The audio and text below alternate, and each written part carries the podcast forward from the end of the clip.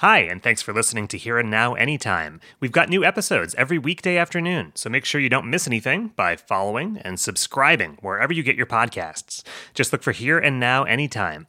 And if you've already subscribed, tell a friend about us. Now on with the show. Visit your gas company or gas appliance dealer and see why where food is finest, it's cooked with gas. gas, gas. Gas stoves. Yesterday's modern marvel is today's environmental hazard.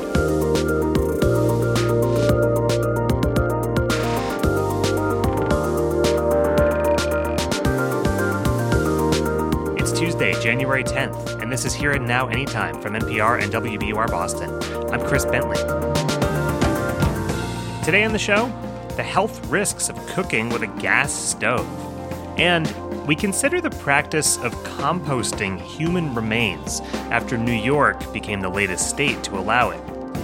But first, the atmospheric river is still roaring over California. Flash flooding has killed at least 14 people so far. Incessant storms have closed highways and forced evacuations across the state. And the rain shows no sign of letting up. Dan Brekke has been reporting for KQED in San Francisco, and he spoke earlier to Robin Young. Paint a picture of what Californians are facing. Well, you know, we uh, have been thinking about drought a lot in uh, the past year because uh, last winter our wet season was very, very dry. And we were thinking that way even just a couple weeks ago. And then uh, right after Christmas, the rains started, and they just simply haven't let up since then. So the um, and I'm listening to the rain pounding down on my roof Yeah. right now. Um, you know uh, what happened um, in the last 24 hours was very dramatic. Um, the storms uh, had been really slamming into Northern California, north and south of San Francisco, and they moved down the coast with a vengeance yesterday. And um, they uh, really hit the counties around Santa Barbara very hard. Um, there's a very steep mountain range that rises up from the coast right there, um, east of Los, uh, west of Los Angeles. And when the storms hit that um, hit that mountain range, the the rain just comes cascading down. There are places in the mountains there that have gotten 17 inches of rain or more even in the last 48 hours, and so that's raised uh, very serious flood uh, and debris flow concerns, and that led to one of the big uh, evacuations you talked about in the town of Montecito next to uh, Santa Barbara, where 10,000 people were evacuated yesterday, forced from their homes. Is it too late in some areas to evacuate? Because we're hearing reports of a five year old, terrible, swept away. He and his mom were in a car.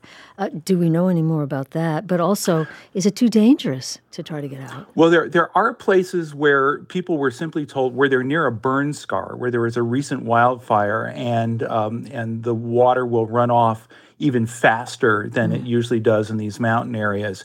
There were some people who were told to simply shelter uh, in place, get to the highest point in your home, and and stay where you are. Now we haven't heard that debris flows have uh, developed in those areas. The area, the uh, incident you're talking about with the uh, five-year-old child was near a town called Paso Robles. That's in the southern part of the Salinas Valley, and uh, these, the Salinas River down there and the nearby creeks look dry and very tame most of the time. But under this rainfall, they turn into uh, fierce torrents, and the um, and uh, yes, uh, car became stuck in floodwaters on while while near a creek and uh, both mother and child were needed to be rescued and unfortunately the child could not be rescued No, just terrible. And, you know, you talk about the drought. This is impermeable land. I mean, it's so dry, so the water's just running off it. But we understand, too, it's not just the water. The mud under it is, you know, sucking, you know, car tires. And can you just tell us, you talked about it moving down the coast, but where is, what, which are the areas most in danger now? Right now, the biggest concern is in Southern California, uh, in Los Angeles County, and to the west. Um, you know, the coastline actually goes east and west in that area, not in the typical north south configuration you think of California. And so uh, that area around Santa Barbara and, and Los Angeles are the biggest concerns. Uh, the heaviest rains right now are moving into LA County.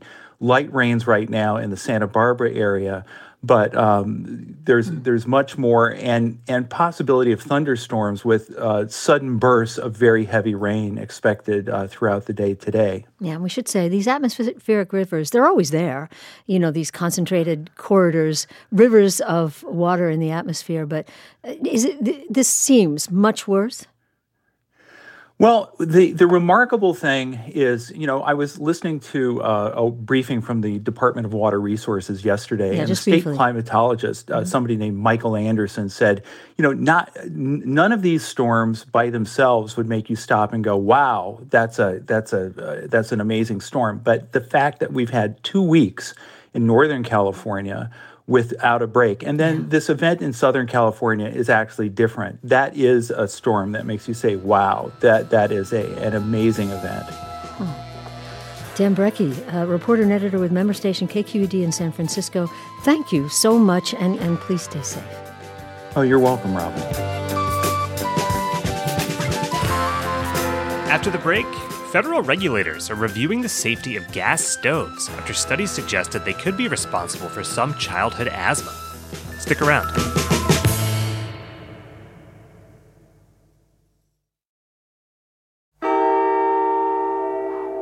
More than a third of American households cook with gas stoves, mine included.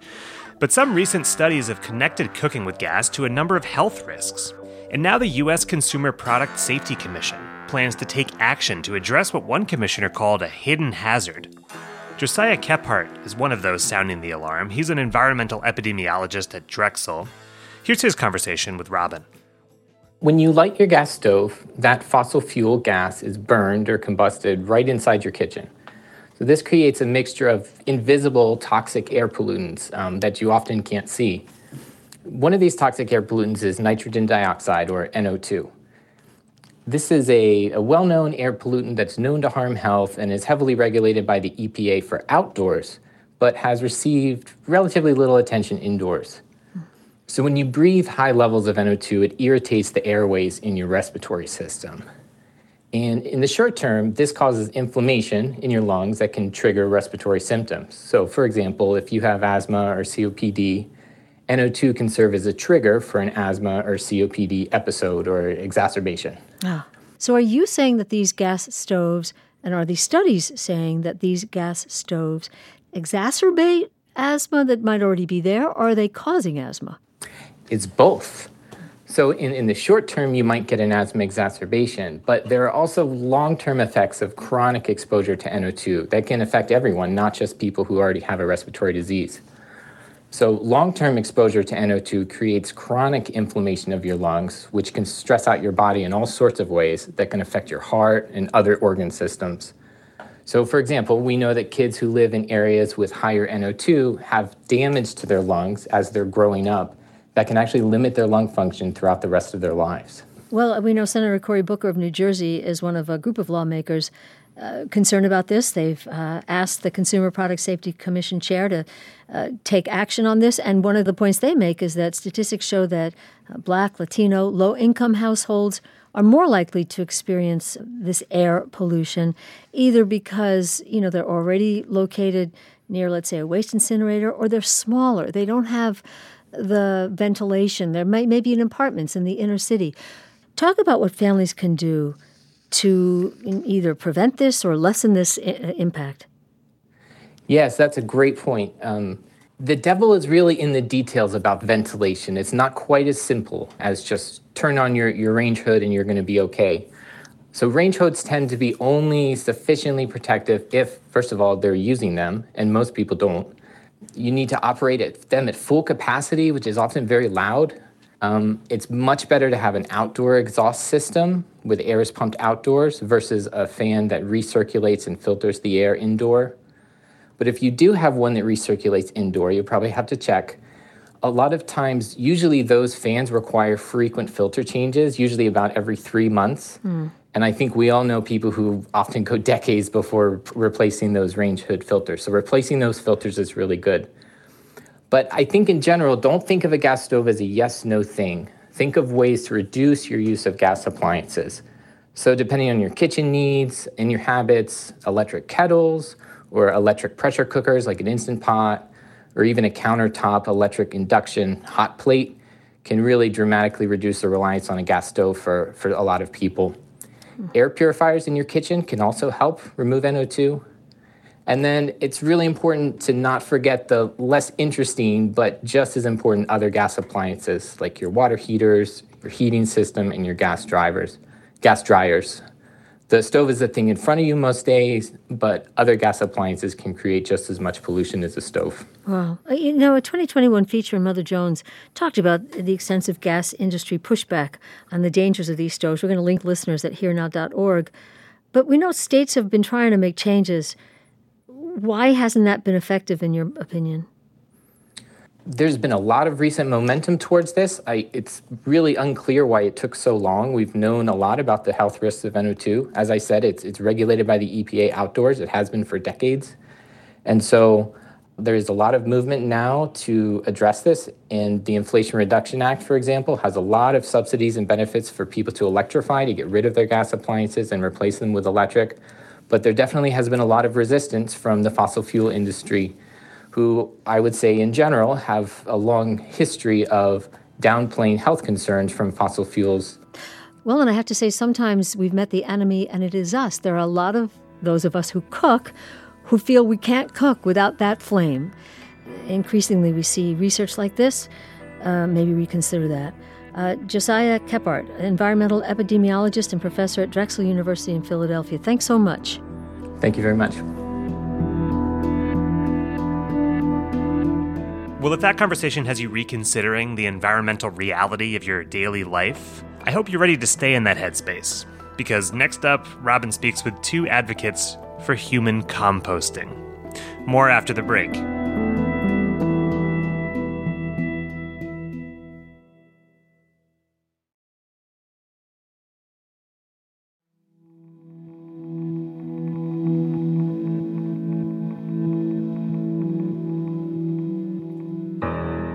Okay, a little warning here before our next conversation because it may make some of you feel a little squeamish. It's about what happens to our bodies when we die, but proponents of the method we're going to talk about find it beautiful. New York is the latest state to give people the option of composting bodies. It's sometimes called natural organic reduction since the body of the deceased is decomposed using plant materials transformed into beautiful soil. It was first legalized in Washington state in 2019. It's now also in Colorado, Oregon, Vermont, California, California. According to one of our next guests, human composting saves over a metric ton of carbon per person versus cremation or conventional burial. And unlike many embalming fluids, doesn't add harmful chemicals to the soil. Let's hear more from Katrina Spade. She's the founder and CEO of Seattle's Recompose, which offers what she calls ecological death care. Katrina, we're talking about burials. Your last name really is Spade. It really is. Okay. Well, welcome. And we also have Nina Schoen. Uh, she's a 52 year old mother, environmentalist, and software manager. And Nina, you are planning on having your remains composted when the time comes? Yes, I am. Okay, we want to learn more from you. But Katrina, you start because we've talked to people about green burials, and this is the idea of using a casket that biodegrades. But why isn't that enough for some people?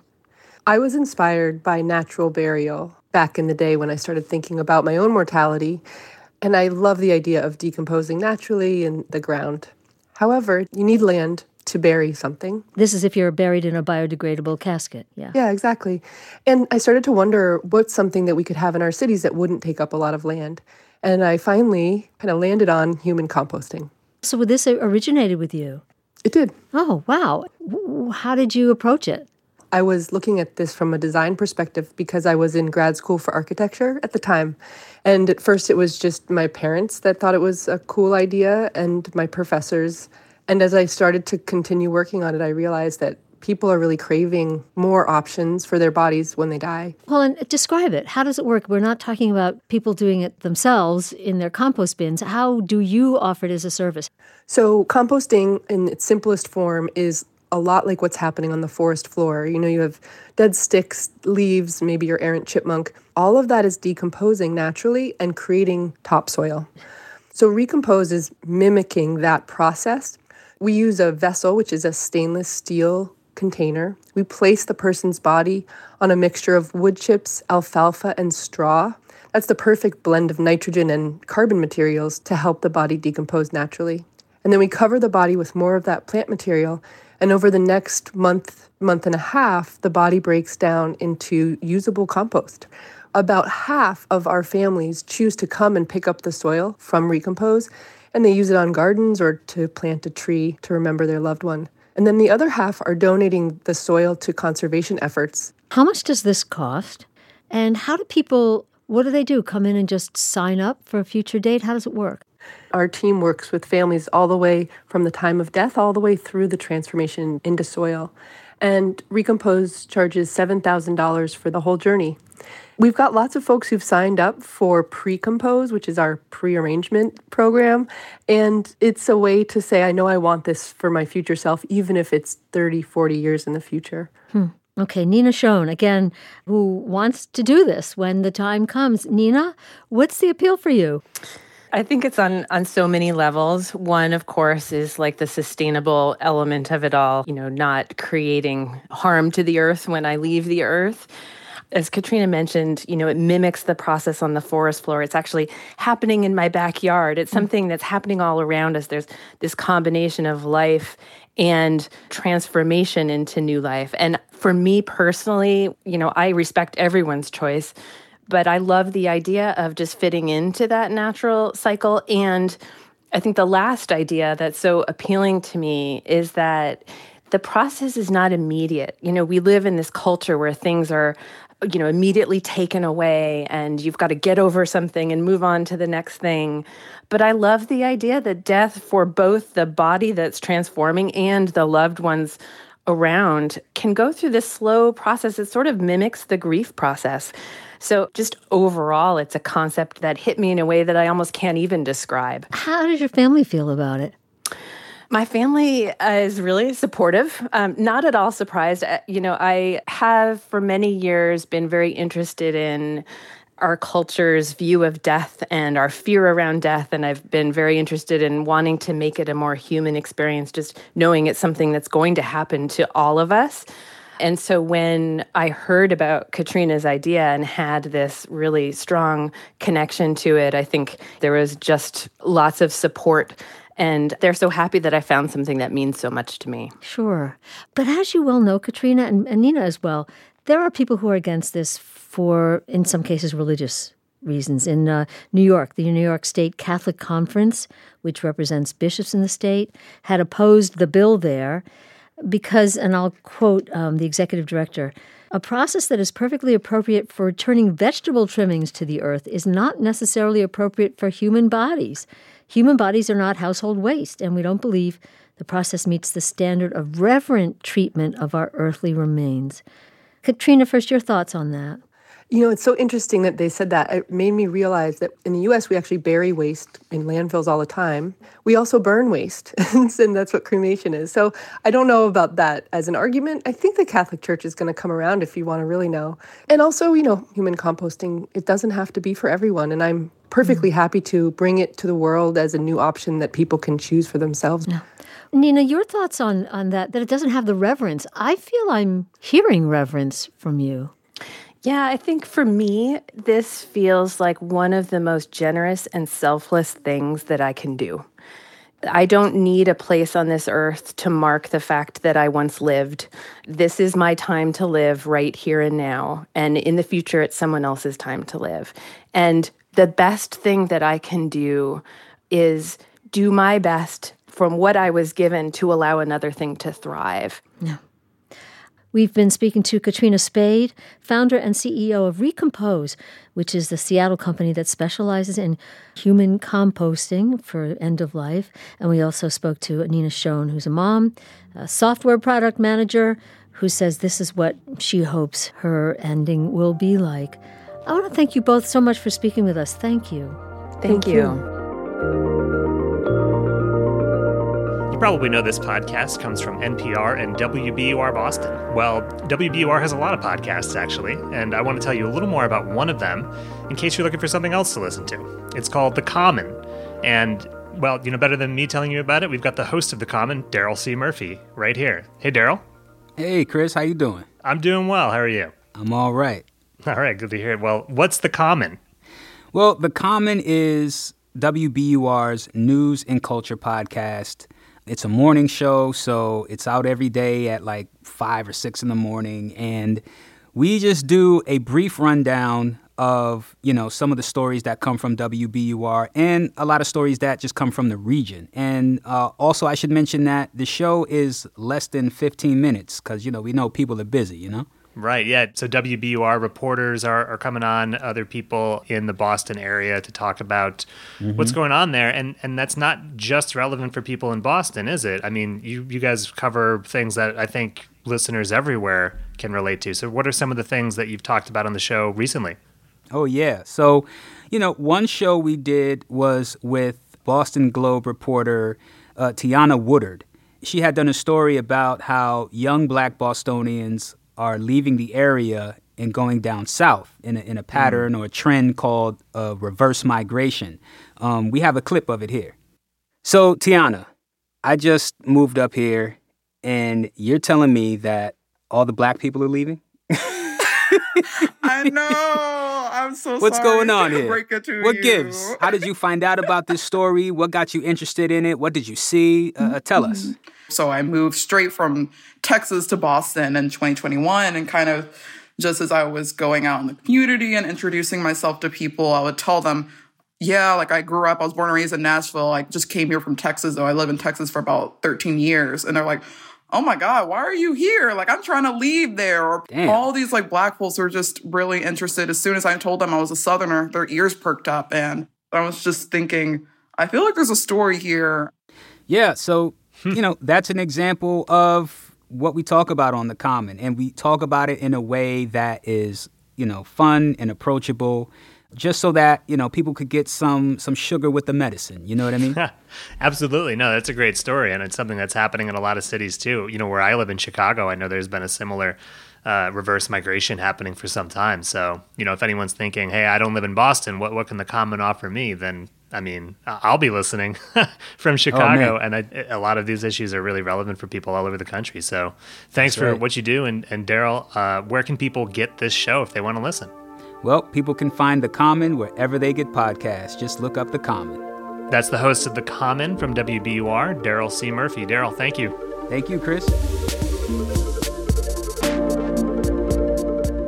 For more info about WBUR's podcasts, head to hereandnow.org. And while you're there, check out more stories from Here and Now, including what Damar Hamlin's injury reveals about healthcare in the NFL. We talked to sportscaster Garrett Bush about his impassioned plea for healthcare in the league. It don't take you or you or you to twist my arm to do something I should be doing for my players regardless. Everything ain't a negotiation. You getting billions. You can die today. That's a sliver of these people just want basic healthcare.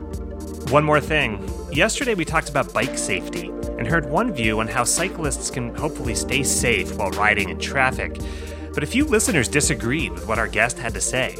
So tomorrow, we'll revisit the topic. Make sure you're subscribed to Here and Now anytime so you don't miss that one. Today's stories were produced by Kalyani Saxena, Gabrielle Healy, and Karyn Miller Medzon. Our editors today are Todd Mundt, Gabe Bullard, and Kat Welch. Technical direction from Mike Moschetto and Caleb Green. Theme music by me, Mike, and Max Liebman. Our digital producers are Allison Hagen and Grace Griffin, and the executive producer of Here and Now is Carlene Watson. Thanks for listening. See you tomorrow.